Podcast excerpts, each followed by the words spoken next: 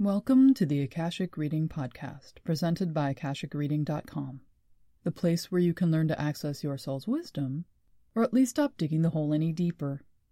I'm your host, Terry Uktana, and today we'll be working with the physical manifestation process and how putting our right foot forward on our path isn't just a metaphor. We manifest ourselves into the world not only through our intentions, but through our actions which include deciding whether to move forward, stand back, or hold steady. Our legs are very much part not only of how we navigate our world, but how we walk our spiritual path into being. Akasha moves through us from inspiration, the higher self, to creative possibility, right brain, from logical problem solving, left brain, to intention, heart chakra down through data gathering, left and right arms, into soul engagement, solar plexus, and from there comes physical implementation. Part of that implementation is differentiating where exactly we belong, which can also be thought of as finding your tribe or finding your place in the world. This energy is expressed and experienced in the left leg through the energy of Netzach. The other is defining and creating the life we want to have. In the right leg, the energy center Hod implements our creative life. It's like letting the horse out of the gate at the Kentucky Derby. This energy center or Sephira is all of the creative desire to be and do and make and breathe, released finally in the world, the becoming process for which Netzach has made a place.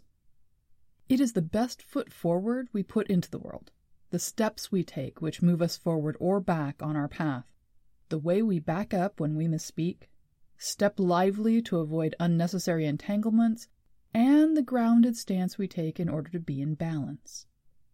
Hod is also the joy in living, or lack thereof. Life doesn't always go smoothly, or even truly go at all, and this can douse our fire suck the oxygen out of things, and leave us with no urge to do anything. Fire doesn't survive without fuel and won't start without a spark. So, in Hod, there can also be dry fuel, potential not realized, smoldering beginnings, projects which got started but never amount to anything, beautiful flames, happy progress and success, however defined, or powdery ashes, achieving burnout and being left with the need to choose a new project or direction. The mantra of Hod is choose. The inevitable outcome of having agency in an embodied life, of actively experiencing free will, is to choose. Life is about choice even before we enter it. We choose to embody, we are not required to do so. We choose the bodies we enter, the lives we plan to live, and in each moment we make choices in how we live them. At the most basic level, with each breath, with each heartbeat, we choose to stay here. These are not automatic, as suicide and hunger strikes demonstrate so dramatically. We choose where we will live, what we will wear, what we will eat, who we will spend time with, and on and on. Yes, there are limitations for people depending on a variety of factors, including economics, race, religion, sexual orientation, gender, education, and such. But even the most limited still have choices in each day. No matter how limited our circumstances, as the myriad of prisoner of war autobiographies attest, we have choices on what we do, who we are, who we will become, and how we will incorporate experiences to create our personal narrative. This is something celebrated in media all the time as the story of the underdog who refuses to accept fate and instead creates their own future. Biblically, we see this in the story of David and Goliath. Hod is where we decide, I like this and not that. I'll join this and not that. This is me and not that. I can do this, but only some of that. Hod is the yes, no, maybe so, which creates the steps we take in the dance of life. It allows us to experience physical individuality as well as agency. Life is complex and we are complex creatures. Rarely is any goal reached via a straight line, nor would we want them to be. An elder of mine once pointed out that roads are rarely straight in life because the straight line gives us nothing in return other than the means of connecting here with there. To travel a straight road takes energy, and the journey gives nothing back. Hence, we work not to get bored and sleepy on a straight highway and thrill at driving fast on curves. And we love roller coasters, which aren't straight, but instead twisting adrenaline adventures. Another way to think of this is as a metal spring. If straightened, it's just a rod. As a spiral, a spring has a lot of energy stored in its windings. The more it tightens and turns, the more energy it has to release. Life is like this. Living is meant to give to us, to help us navigate twists and turns, to get us to make choices and give us the impetus to move forward and become. Hence, each choice we make through Hod is not made in a vacuum. If our choices were not entangled with everything else, then they would make straight paths to the goal. Individual choices are made in an immense world where others' choices are being made all around us. Ask not for whom the bell tolls, it tolls for thee. Whether we realize it or not, whether we see the connections or not, when we enter life, we become a part of it. As Shakespeare so poignantly wrote, all the world's a stage, and all the men and women merely players. They have their exits and their entrances, and one man in his time plays many parts. Of course, Jane Austen put this more humorously. For what do we live but to make sport for our neighbors and laugh at them in our turn? Life force, Akasha, is the burning, tempering fire with which to create the molten fire which brings things into being, which moves us to action, which makes choices become deeds. Hod is full of the doing of what has only been a plan or a thought until now. In Hod, we create through our choices. The physical world provides us with an abundance of material to work with, sometimes so dense it can seem limitless, and yet is restricted via time and circumstances and simple existence. The old saying, necessity is the mother of invention, is true. If we need something and the universe doesn't or cannot provide it, we can make it ourselves. We are the fire which forges materials into new shapes, whether they be to create something new in the world or create and recreate ourselves. Whether you see this from the perspective of crafting, healing, following your own path, manufacturing, art, inventing, or charting your own destiny, in Hod, you're taking the opportunities and materials laid out before you and making something new with them every day. Like putting together a puzzle with no borders, you choose to go to work or not. You take food and create a meal. You walk out into the world or stay in. You get online or don't, pay bills or don't, play sports or don't, connect or not, and craft your life in the blocks of a million and one choices. Each day becomes like a pearl on a string, making a beautiful piece of jewelry to adorn the world. And as always, not choosing is a choice. To not do something can be as powerful an action as doing. People worry they've lost time or lost opportunities because they put off a choice for months or years. In actuality, what they've done is simply elongated the process of choosing over time, like putting life in slow mo. Not choosing is a completely valid choice, just as silence can be a completely valid answer. However, we need to remember that not choosing in itself is a choice, and we are responsible for the results. Also, in Hod, it quickly becomes apparent that to remain in the status quo takes just as much creative power and energy as moving and changing. Whether the pearls you string are dull with despair or pearlescent with joy, they are inevitably strung.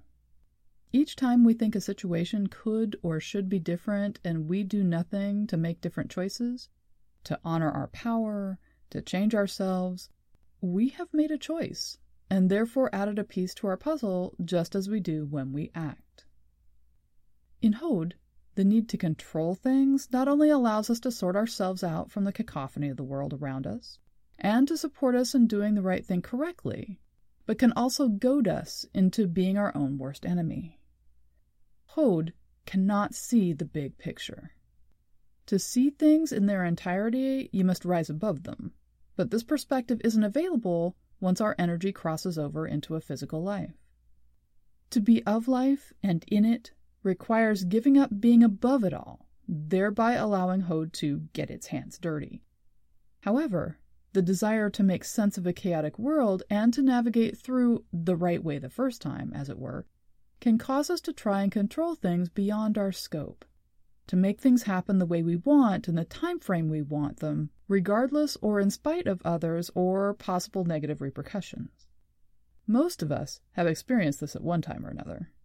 We set a goal which we desire to achieve so much, have so much charge around, have our emotional and personal identity invested in, therefore, every single thing which connects with it becomes fraught with meaning. Every interaction becomes magnified to the point of being apocalyptic, and our life seems to hang in the balance. For example, if I don't get this raise, my career will be ruined. Or, if I don't get into this school, I'll fail in becoming fill in the blank. If I don't get this woman to marry me, I'll never be a father. I'll never have a family or happiness. We freight these choices with so much of our identity, we're unable to create them or anything else. We wipe our ability to see other options and therefore have no ability to choose. Oh, at first we take the actions necessary to set our goals in motion and maintain them, but then we move beyond into areas where we have no business and no power due to our fears and anxieties and pure need. We obsess, we overcommunicate, we insert ourselves into the actions and choices of others, effectively sabotaging our own actions and goals through the unintended consequences of our pushing. Sometimes our need to control can move us into an all or nothing stance. If we can't have things exactly the way we want them, we will choose to not have them at all. We choose to cut off our nose to spite our face, refusing to excel or even try.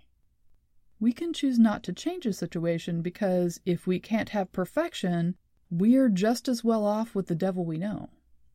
On the other hand, sometimes this need to control, instead of stopping us in our tracks, causes us to settle for something which resembles what we want in certain aspects, but fails to meet our essential needs.